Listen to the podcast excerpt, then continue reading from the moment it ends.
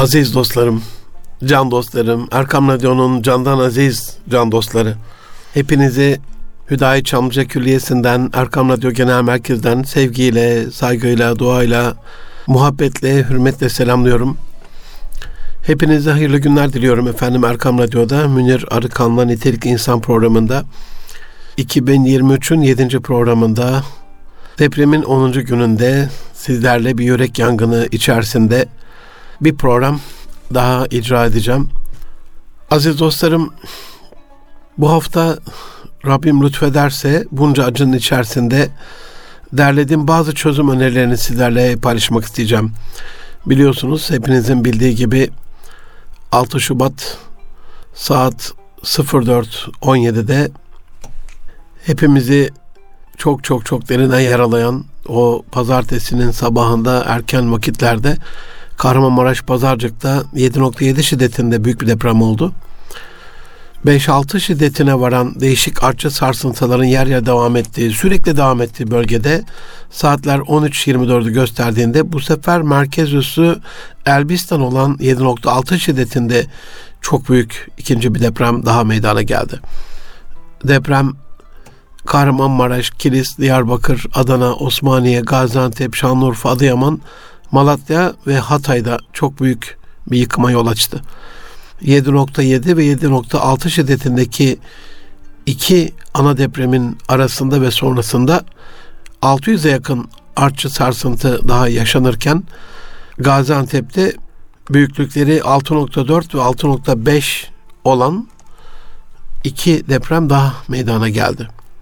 Kahramanmaraş merkezli bu depremlerde 35.418 kişinin canı yandı, hayatı bitmiş oldu dünya imtihanı.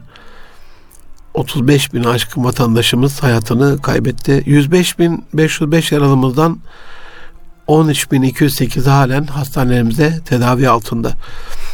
Depremden etkilenen 195.962 afetzade de bölgeden tahliye edildi. Can dostlarım Rabbimden bu büyük afet dolayısıyla vefat edenlerimize rahmet diliyorum. Yaralarımıza acil şifalar temenni ediyorum. Kederli ailelerine sabrı cemil niyaz ediyorum ve aziz milletimize başsağlığı diliyorum. Can dostlarım, aziz dostlarım, çok şeyler yazıldı, çizildi. Son 10 günden beri bunca afet ve yıkım üzerine insanı insanlığından çıkartan, manevi fay hatlarımızı da kıran ve yıkan birçok densizlikler, terbiyesizlikler, ahlaksızlıklar ve haysizlikler yaşandı. Bunlar devletimizin kolu kuvvetlerinin, yargımızın ve Necip milletimizin takdirine havaledir. Ben bugün acizane eleştiri ve töhmet değil, çözüm ve rahmet vesilesi olabilecek bazı unsurları sizlerle paylaşmak istiyorum. Allah lütfederse Cuma günkü Aile Medeniyeti programında depremin bunca acısı içerisinde yaşadığımız iyilikleri, güzellikleri, paylaşımları, insanlıkları, ahlak ve fazilet abdesi kardeşlerimizin insan uygulamalarını bir nebzecik böyle yürek ferahlığı olsun diye takdirlerinize sunarak yüreğinize bir nebzecik de olsa su serpmeye gayret edeceğim. Ama şimdi deprem dolayısıyla biraz kafa yorduğum, düşündüğüm, istişare ettiğim, araştırmalar yaptığım ve ulaştığım bazı çözüm önerilerini ola ki bundan sonraki afetlerle alakalı tedbire vesile olur. Kastıyla, niyetiyle sizlere arz etmek istiyorum. Bir, acilen yaralarımız sarılır sarılmaz bir uluslararası deprem kongresi düzenlenmesi şart. Konuyla ilgili elbette başta devletimizin, başta hükümet uzmanlarının, bilim insanlarının, STK görevlilerinin bulunduğu, ilgili ve gerekli şirket temsilcilerinin, konuyla alakalı olan uzmanların geniş katılımı ile bir istişari heyet teşkili şart. Birkaç gün sürebilir bu kongre İstanbul merkezli.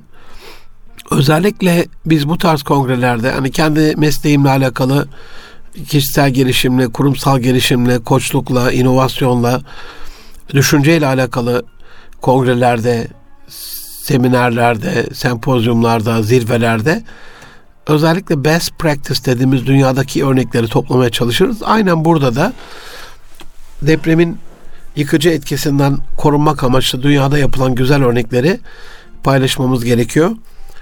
Bazen siyasilerin yaptığı değişik toplantılara davet ediliyorum. Sunum yapmak üzere, bir seminer vermek üzere. Orada görüyorum ki çok değerli belediyelerimiz birbirleriyle tecrübe paylaşımında yaptıkları güzellikleri paylaşırlarsa çok daha büyük bir moral motivasyona ve hayra vesile oluyor. Bazı STK'lar davet ediyorlar. Onların yıllık toplantılarında veya dönemlik toplantılarında bazı seminerler, sunumlar yapıyorum. Orada da şubelerin yılda bir kere bile olsa birbirini görerek yaptıkları güzel uygulamaları birbirle paylaşmasının çok büyük hayra vesile olduğuna e, şahit oluyorum. Bunu müşahede ediyorum. Özellikle bu kongrede nerede neyi yanlış yapıyoruz? Bundan sonra ne yapmalıyız? Ne yapmamalıyız? Bir deprem durumunda nasıl en güzel bir şekilde organize olabiliriz? En ideal görev paylaşımları yapılacak hizmetlerle alakalı ne olabilir? Biliyorsunuz deprem öncesinde, esnasında ve sonrasında yapılacak işler var. Dolayısıyla bunu üçe ayırarak öncesi, esnası ve sonrası diye özellikle sonrası kısmında elbette öncesinde hazırlık da çok önemli. Esnasında can kurtaracak, yıkımı önleyecek birçok tedbir de söz konusu ama sonrasında yapılacak olanlar enkazın altında canlarımız olması hasebiyle çok da hayati e, önem arz ediyor. Burada binalara erişim, binalarda arama kurtarma, kurtulan yaralılarımızın acilen tedavisi, hayatta kalanların iaşesi, onların yedirilmesi, içirilmesi, çok acil tuvalet ve banyo ihtiyacı, bu yıkımın sonrasında psikolojik rehabilitasyon gibi çok böyle e, konu başlığı itibariyle ana unsurlar ele alınmalı. Dolayısıyla buradaki e, kongrede ideal görev paylaşımı bu konularda nasıl olursa en iyi olur. Bunun üzerinde durulması lazım. Afet anlarında hayat kurtaran dijital uygulamalar, dünyadaki örnekler, sonrasında bu arama kurtarmada kullanılan ısıya duyarlı termal kameralar, arama kurtarma köpeklerinin o fedakar çabaları bu konuda e, ideal mi? Arama kurtarma köpek sayımız daha iyi eğitim olabilir mi? Bunların sayısı artırılabilir mi? Afet durumunda bu koordinasyonun, organizasyonun bundan sonra daha etkin bir şekilde yürütebilmesini teminen acaba yapay zekadan artificial intelligence'dan nasıl yararlanabiliriz? Yapay zeka tabanlı e, dijital uygulamalar neler olabilir? Alman madencilerin normal şartlarda kullandığı e, yeraltı madenci robotlarının gerekli yerde kullanımı olabilir mi, mümkün mü? Gibi birbirinden farklı hani e, o kongrede elbette ki bilim insanları ve gerekli konularda uzman olan ilgili kişiler sunumlarını önceden göndereceklerdir, görev alacaklardır. Orada kongre boyunca yapılacak olan beyin fırtınalarında yeni fikirler elde edilecektir. E, yeni fikirlere ulaşılacaktır. Bu tarz durumlarda dünyada mevcut şartlar altında hiç yeni bir uygulama olmasa bile ki kaldı ki yüzlerce yeni uygulamalar var. En son çıkan en yeni teknolojiler, teknikler, metotlar var. İstişare kastıyla böyle bir bir araya gelmenin sonucunda oluşan rahmet bile bundan sonraki afetlerde işimizi biraz daha kolaylaştıracaktır. İki, ulusal bir deprem şurası acilen düzenlenmesi gerekiyor zannımca.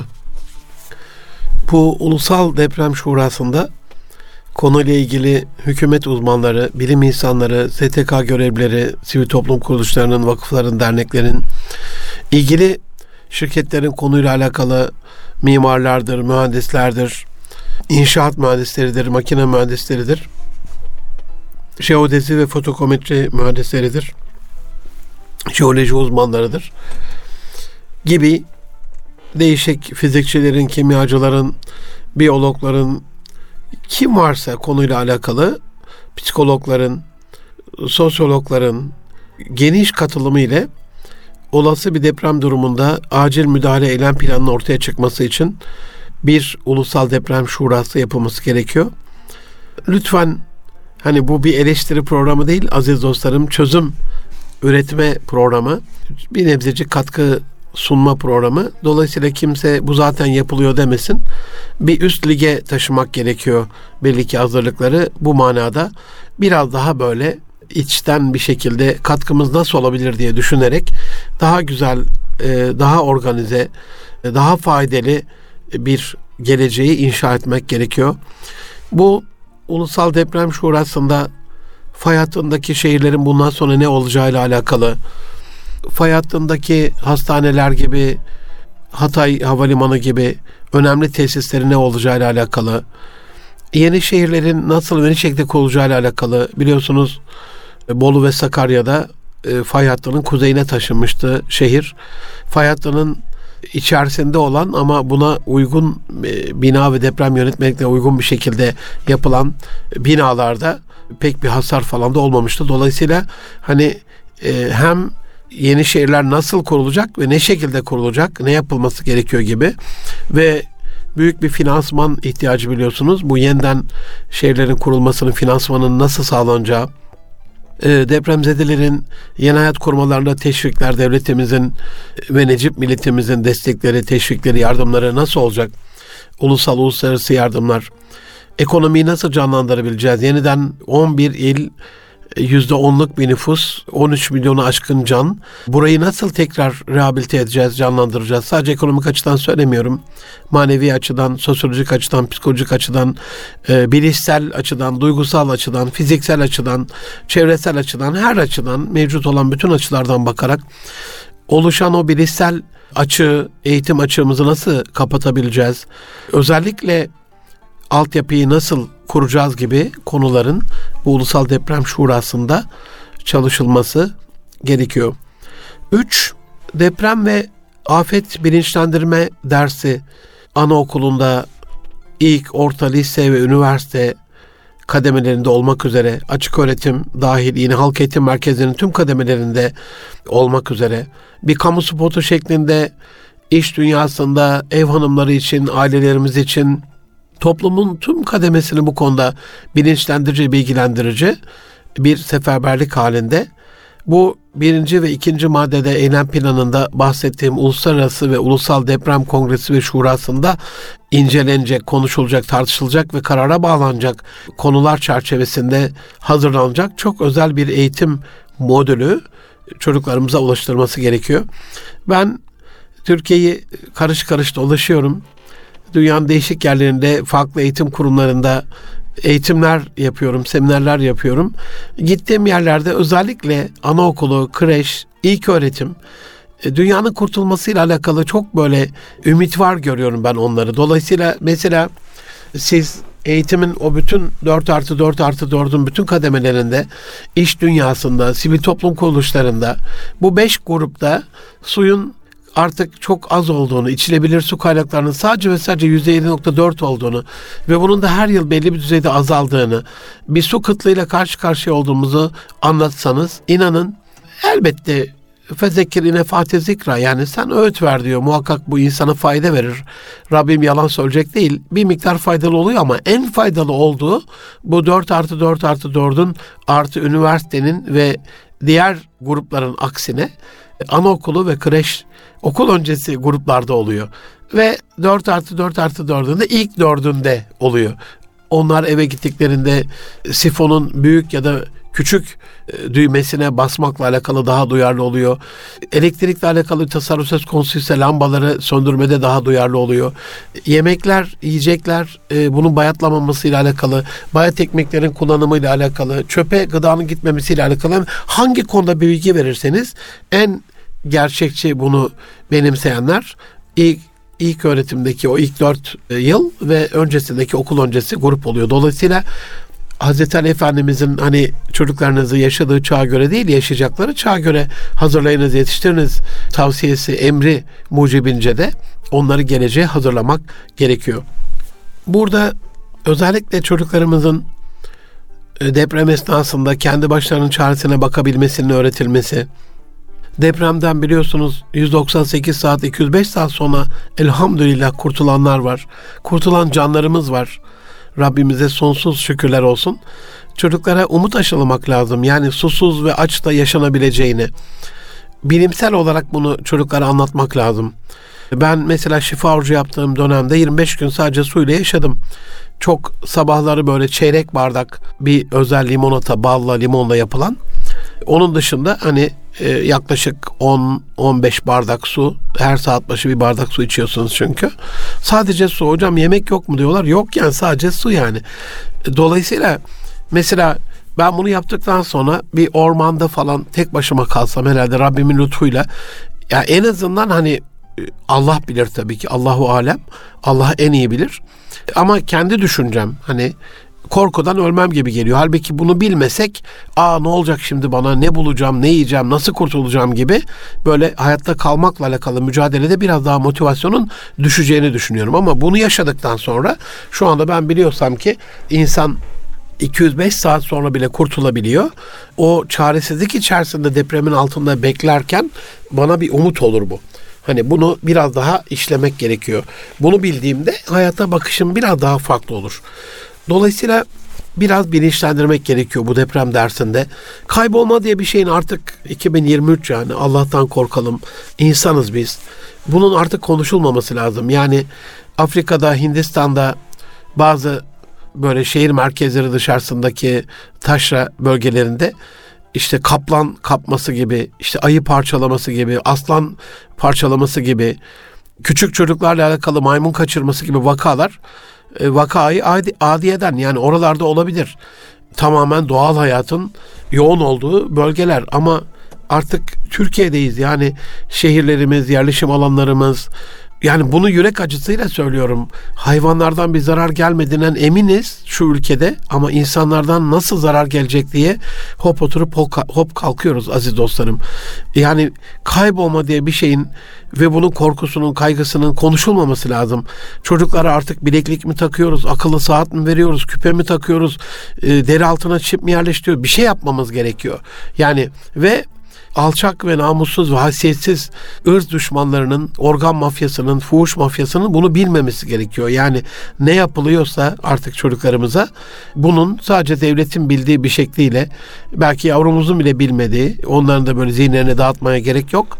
Ama onların başlarına bir şey gelmeyeceğinin, her an takipte olduklarının bilincinde, bir özgüvende bir uygulama olması gerekiyor.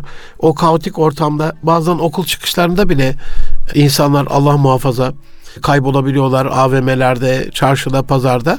Yani bu kaybolma korku ve kaygısının artık ailelerden, yavrularımızdan silinmesi gerekiyor. Her ne dijital olarak, teknolojik olarak yapacaksak yapabilmemiz gerekiyor.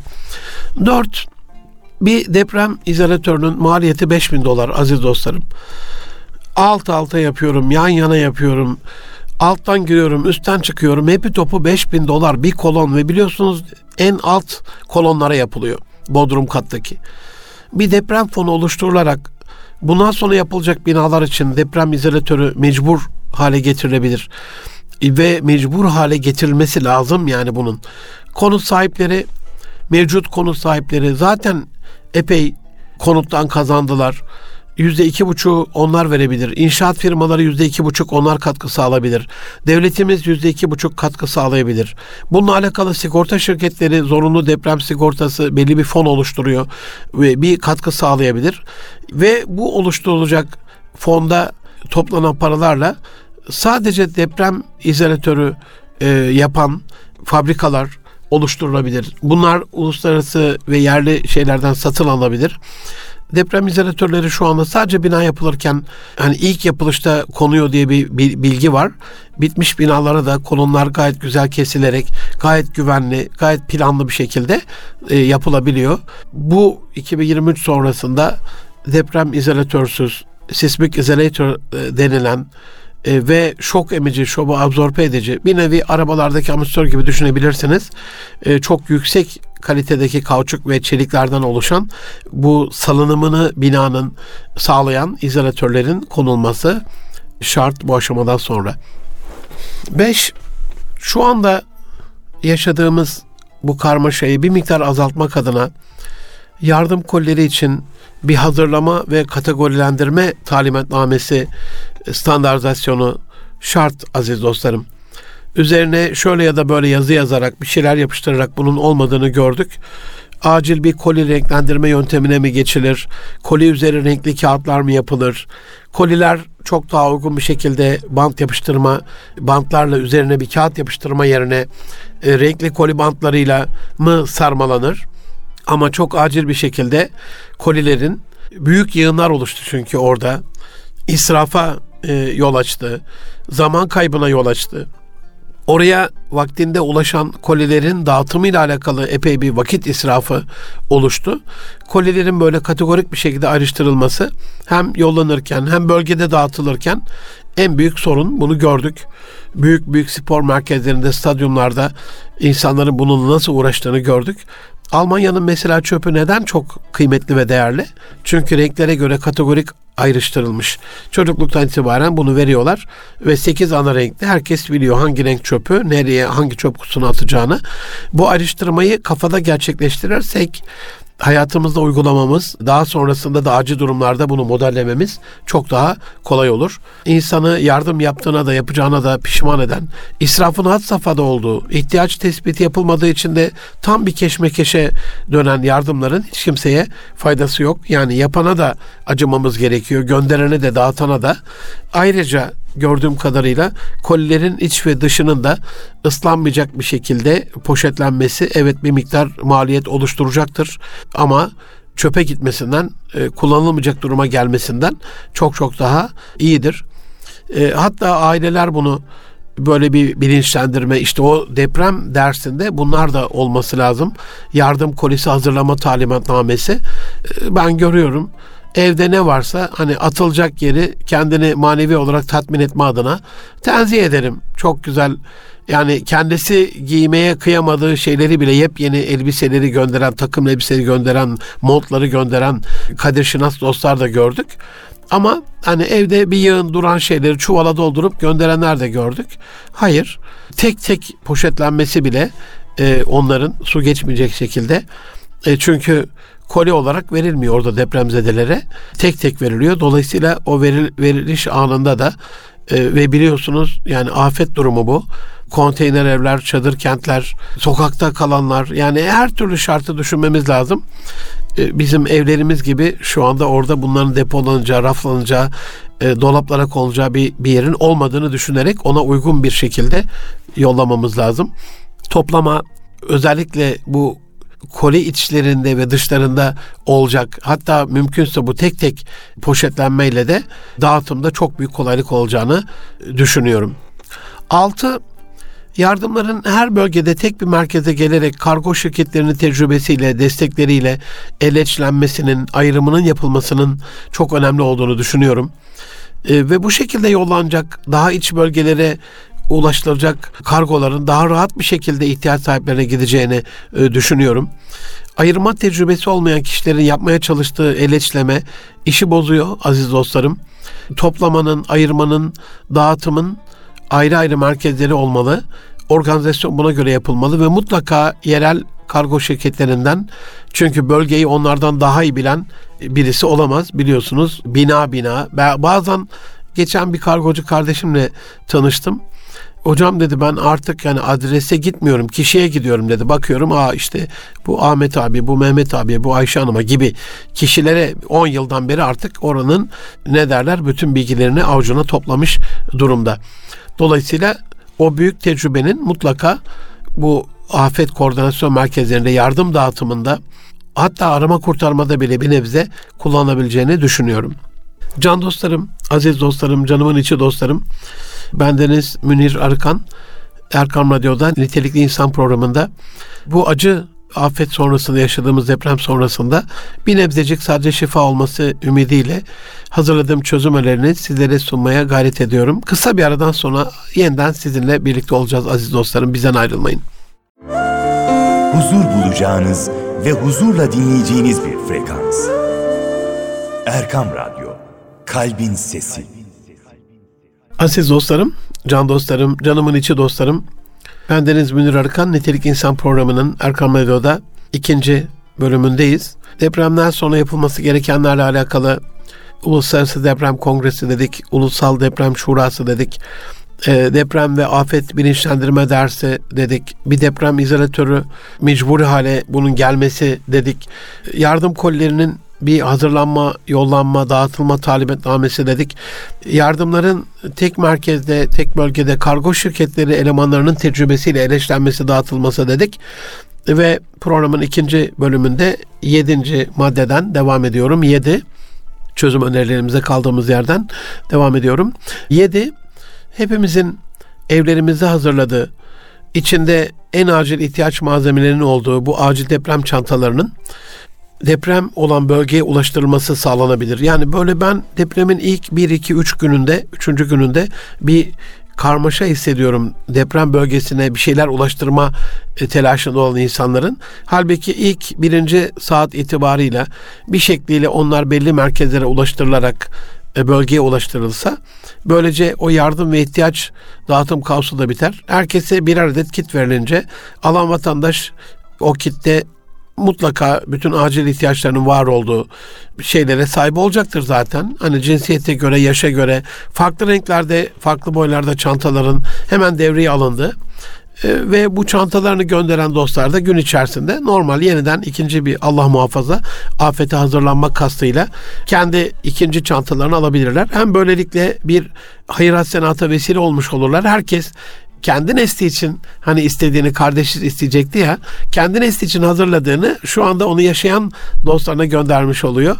İnanın o günü çok rahatlıkla içindeki yiyecekler, konserveler, içecekler bir miktar işte ihtiyaca göre mevsimlik ihtiyaca göre e, bir battaniye, bir montlu, bir kazaktı gibi yani Belki iki tane olabilir bu yazlık ve kışlık diye iki çanta.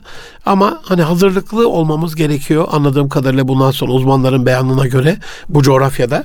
Bunu hemen paylaşmak bize de bir gönül ferahlığı olacaktır. Hani ben nasıl yardım yapabilirim diye yanan insanları gördük. Yüreği, gönlü güzel insanları. Cuma günü inşallah e, bir sunum yapacağım bununla alakalı. Bir aranjman, bir çiçek buketi sunacağım gönlümüzü ferahlatan. E, dolayısıyla hani o yürek yangınımızı ben nasıl faydalı olabilirim kısmında daha depremin ilk saatleri itibarıyla giderecek olan bir çözüme dönebilir. 8. Şu kara günde en sevmediğimiz, en olmayacak şey bir kesim afadı Kızılay'ı kötülüyor. Bir kesim ahbabı kötülüyor. İyi ki ahbabın başkanı değerli Haluk Levent'in sağduyulu açıklamaları var. Afat da bizim, iki lafının biri ahbap da bizim. Ne olur yapmayın, ayrıştırmayın diye. Ama FETÖ teröristlerinin, alçakların yaptıkları bununla alakalı e, uluslararası yurt dışından fitne, fücur hareketler, yayınlar, beyanlar onu bile zamandan çıkarmış durumda. Hani bana bu acıları yaşatanlar bari şu anda bunu yapmasın diye bir açıklaması da vardı. Salı günü itibarıyla. Bütün devlet kurumlarımız ve sivil toplum örgütlerimizle herkes bir seferberlik halinde faydan yoksa bari zarar verme. Dolayısıyla devletin ve milletin bütün kurumlarına teveccüh etmek, bütün kurumlarına güvenmek, fitneye sebebiyet vermemek, çözüm önerilerini ortaya koymak, uzaktan tokaka olacağına yaklaşarak, yakınlaşarak bir gazeteci arkadaşım isim vermek doğru olmaz. Çok eleştirmişti böyle.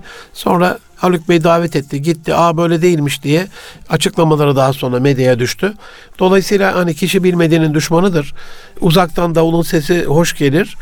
Eğer kim ki o gönlü yanık aziz dostlarımıza zerre kadar bir faydası oluyor. Biliyorsunuz Allah Resulü Fahri Kânet Efendimiz sallallahu aleyhi ve sellem döneminde böyle bir hurma yardım yapan birisiyle alakalı sahabe-i kiram bunu az görünce ayet indi biliyorsunuz bununla alakalı. Yani bir insan kendini bir hurmayla da cehennemden koruyabilir. Bir hurmalık katkısı bile Allah indinde çok büyük bir katkı olabilir. Yeter ki hani kendi imkanına göre versin. İmkanı olmayan yanık duasıyla imkanı olan bir hurmalık bile imkanı varsa onu yerine getirmesi gerekiyor. 9. Bundan sonra ne yapılması gerektiği ile alakalı deprem fay hattının tam ortasında yıkılmayan birkaç binadan bir tanesi olan Kahramanmaraş İnşaat Mühendisleri Odası binası ibret için Rabbim ortada bırakmış bütün yıkımın ortasında sanırım durumu en güzel şekilde açıklıyor. Evet fay hattı, evet 7.7 şiddeti, evet yüzyılın en büyük depremi, evet patlamalar, evet 100 metre, 200 metre, 300 metre yarıklar, açıklar, kaymalar. 11 ilin tamamını etkileyen büyük afet hepsi gerçek. Ama bundan da ders almamız gerekiyor. Dolayısıyla hani inşaat mühendislerimizin bu bu tarz tam hani fay hattının üzerinde o sarsıntı yaşamasına rağmen buradan bu savaştan sağ çıkan, dimdik çıkan binalarla alakalı numune mi alıyorlar, analiz mi yapıyorlar? Oraya belli turlar düzenleyerek e, bina etrafında bir eğitim mi yapıyorlar bilmiyorum. Bir yayın mı yapıyorlar ama bunun teknik analizini yapılarak bundan ders çıkartarak e, ders almamız şart. 10 büyük bir ulusal psikoloji ve sosyoloji kongresi yapılmalı aziz dostlarım bir taraftan hani çöken psikolojiyle alakalı ama bir taraftan çöken insanlığımızla alakalı, toplumun fay hatlarının kırılganlığıyla alakalı. Biz ne ara bu kadar düşman olduk? Yarın bir gün bu acılar da bitecek. Bu ülkede yine el ele kol kola yaşayacağız. Kız alacağız, kız vereceğiz, ticaret yapacağız, komşu olacağız. Ee, aynı şirkette çalışacağız, aynı apartmanda oturacağız. Bu nefretin kökenine inilip bu kongrenin sonuçlarına göre acil çözüm üretilmeli, çözümler üretilmeli ve bunlar kanaat önderlerimiz tarafından, toplumun sevilen şahsiyetleri tarafından artık YouTuber'lar mı, fenomenler mi, medya uzmanları, gazeteciler, televizyoncular, yapımcılar mı bilmiyorum. Bunun, bu çözümlerin toplumun her kademesine yayılması gerekiyor. 11. Ben acıyı anlıyorum. Siniri, kızgınlığı, kırgınlığı, öfkeyi anlıyorum. Zaman zaman hak verdiğim de oluyor. Yani herkesi anladığı dilden de konuşulması gerektiği bazı önemli anlar oluyor ama şimdi hiç vakti değil. Milletini seven şu kara günde dilini ve üslubunu güzelleştirmesi gerekiyor. Allah rızası için siyasilerin danışmanları mı, akil daneleri mi, akıl hocaları mı, kanaat önderleri mi, artık danışmanları mı, kimleri varsa, müşavirleri mi bilmiyorum, yardımcıları mı, kimleri varsa siyasetin dilinin bir an evvel temizlenmesi gerekiyor. Biliyorsunuz bu nefret dilini körükleyen canlı yayında iftira atmasına rağmen özür dilememekte hatta iftira attığı masum genç için o benden özür dilesin gibi pervasızlık yapan siyasi parti liderleri gördük. Toplumu birbirine düşürmeye çalışan sözüm ona siyasi parti, sözüm ona liderleri gördük. Bu gidişat e, gidişat değil elhamdülillah ki hani gidip öldürelim Suriyelileri diye orada nara atan densizler e, tutuklandılar dün itibarıyla.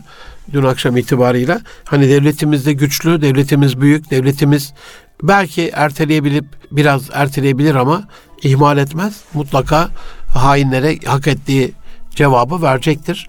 Ama e, dilin kesinlikle biraz daha şefkatli, daha münasip, daha mütenasip, daha kibar ve asil bir hale gelmesi gerekiyor. Yürek kaldırmıyor. Ben söyleyeyim yani ben sosyal medyaya girip de e, şu çözüm önerileri bile hazırlayacağım şeyde dayanamıyorum yani.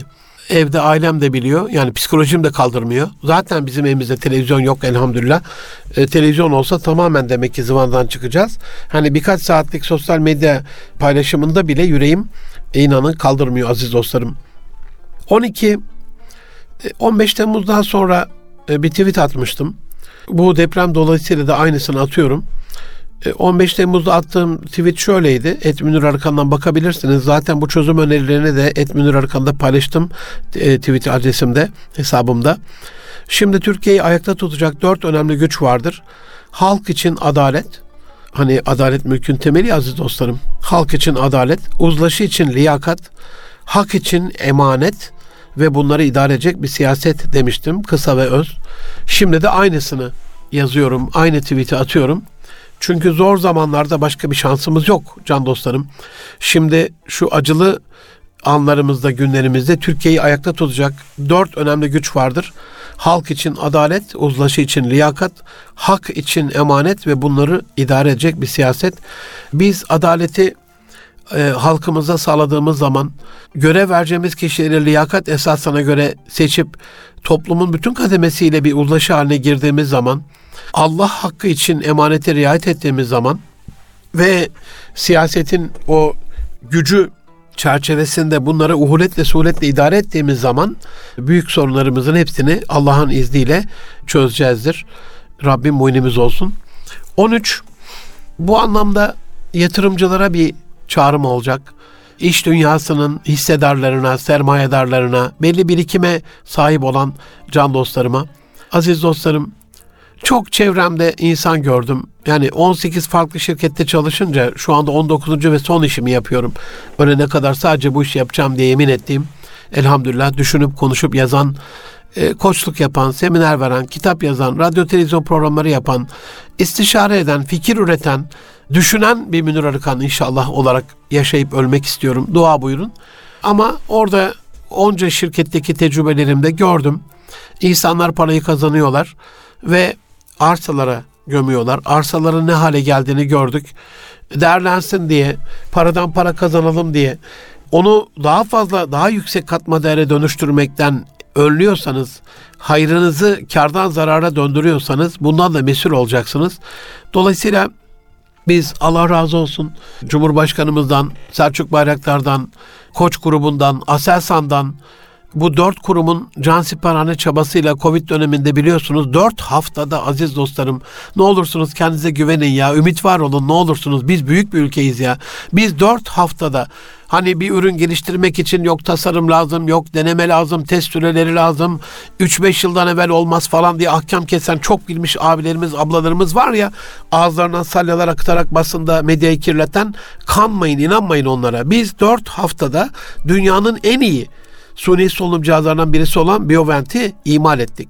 Biz 129 günde, aziz dostlarım 129 günde Hani şimdi diyorlar ya bir yılda uçak mı yapılır, iki yılda araba mı yapılır, üç yılda bilmem ne mi yapılır. Hadi oradan demeniz lazım onlara.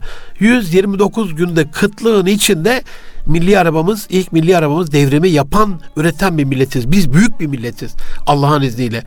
İn Allah'a mani Allah bizimle beraber. Yani bunca iyi niyetin içerisinde yaşatmak üzere niyetine yaşa, yaşatmayı, odağına insanları ihya etmeyi, şehri imar etmeyi, inşa etmeyi alan bir insana, bir ülkeye Allah yardım etmez mi? Aynen böyle. Nasıl ki dört haftada dünyanın en iyi suni solunum cihazlarından birisini yaptık ve şimdi bütün dünya ihraç ediyoruz. Covid döneminde ücretsiz olarak yardım olarak gönderdik ülkelere bunu biliyorsunuz aziz dostlarım.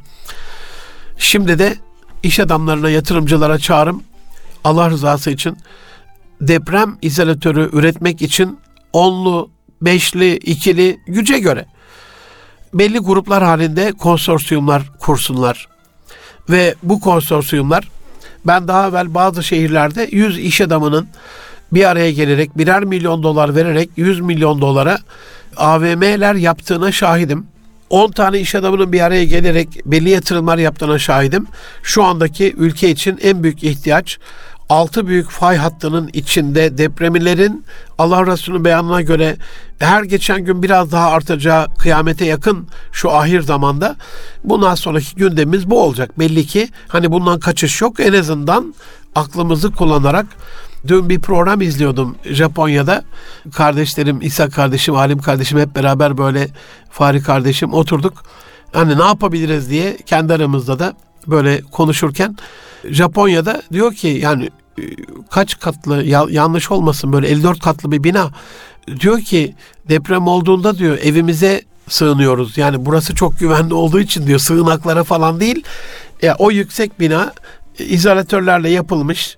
İnanın tabaklar e, hatta bir tane 18. katta mı ne böyle bir tabak falan satan böyle bir züccaciye dükkanı. Bir tane diyor bir vazomuz düştü diyor. Tek kaybımız o. Bir, bir vazo kırıldı diyor. 9.1 şiddetinde bir depremden bahsediyorum. Dolayısıyla hani bu yatırımcılar bu izolatörleri üreterek biraz daha yapın, yapılaşmanın biraz daha bu binalaşmanın daha uygun bir hale olmasını e, daha uygun bir halde olmasını sağlayabilirler. Aziz dostlarım, can dostlarım afette 14 14. maddeyle bitireyim. İhtisaslaşma çok çok önemli. Bu 14. madde biraz detaylı olduğu için bunu gelecek hafta yine 14'ten başlarım ama kısaca şöyle söyleyeyim. Yemek en büyük ve en devamlı ihtiyaç. Burada Allah razı olsun Türes Derneği'nin başkanı Ramazan Bigöl abim ekibiyle bölgede üç öğün farklı yerlerde yemek veriyor. Tabii onun da Türes'in şubesi olan oradaki yerel restoranlar var, lokantalar var. Hayırseverler ve STK'lar böyle kendi mutfağını kuracağına böyle bir bununla ilgili uzmanlaşan yani yemek için lokantadan daha iyi bilen mi vardır? tedariklerini bilir, yerel tedarik zincirini bilir, malzemeleri nereden alacağını bilir, yerel lezzetleri bilir. Kamil abim Allah razı olsun e, üstadımızın e, hani Suriye bölgelerinde Mehmetçiğimizin kontrol altındaki bölgelerde yemek yemek ve ekmek dağıtılırken hani neden Türk ekmeği dağıtılıyor gibi böyle bir hatırlatmada bulunduğunu çok kibar bir şekilde o üslubu hakimiyle çok etkilenmişti ondan. Hani e, niye onlara emri vaki gibi onların çünkü damak lezzeti e, kendi ekmeklerine hani Suriye ekmeği dediğimiz ince bir lavaşımıza benzer. Lavaşımızdan biraz daha kalın çift katlı bir ekmekleri var. Hani neden onu dağıtmıyoruz gibi bir şey söylediğini ifade etmişti. Çok etkilenmiştim. Hani empati ise empati, duygudaşlıksa duygudaşlık çok çok önemli. Aziz dostlarım bugünlük bu kadar yine depremden dersler çıkartmaya devam edeceğiz. Biraz bir hazırlığım var bu konuyla alakalı. Eleştirmek kolay, e, çamur atmak kolay, Fitne çıkarmak çok çok kolay ama çözüm üretmek herhalde zor geliyor insanlara. Ama her sözümüzün bir çözüm içermesi gerekiyor. Her sözümüzün e, bir soruna bir çözüm getirmesi gerekiyor. Sözümüzün deva olması gerekiyor. Bu anlamda inşallah bizlerin de başımıza gelen afetlerden ders çıkartıp bir daha tekrarının olmamasıyla alakalı tedbir almamız gerekiyor. Rabbimizin sistemi içerisinde takdir, kader, yazılmış o e, tahayyür etmez asla değişmez ama kazası değişiyor sonucu itibariyle görüyorsunuz. Hani herkesi öldürmüyor. Her düşen bir yerini kırmıyor. E, her kaza yapan arabadan ölü çıkmıyor. Yani evet kaza kaderde arabanın bir yere çarpması kaza etmesi varsa da kaza itibarıyla kaza iyi sonucu itibariyle sonuç değişebiliyor. Anne babaya iyilik ve ihsan, anne baba duası, ısım akraba duası, akrabalarla iyi ilişkiler, fakir fukaraya verdiğimiz sadakalar az sadaka çok belayı savar. Bu anlamda biz de elimizden geldiğince ders alarak, ders çıkartarak e, biraz daha hazır hale gelmemiz gerekiyor. İnşallah gelecek hafta kaldığımız yerden devam edeceğim. Yeniden Türkiye'mize geçmiş olsun dileklerimi, temennilerimi arz ediyorum. Vatandaşlarımıza başsağlığı diliyorum kayıplar için yaralılara Rabbimin Şafi ismini tecelli etmesini ve şifa bulmalarını istirham ediyorum, e, temenni ediyorum. Geride kalan acılı, kederli ailelere sabır cemil niyazımla hepinizi Rabbi Celle'me emanet ediyorum. Gelecek hafta görüşünceye kadar Allah'a emanet olun efendim. Hoşçakalın.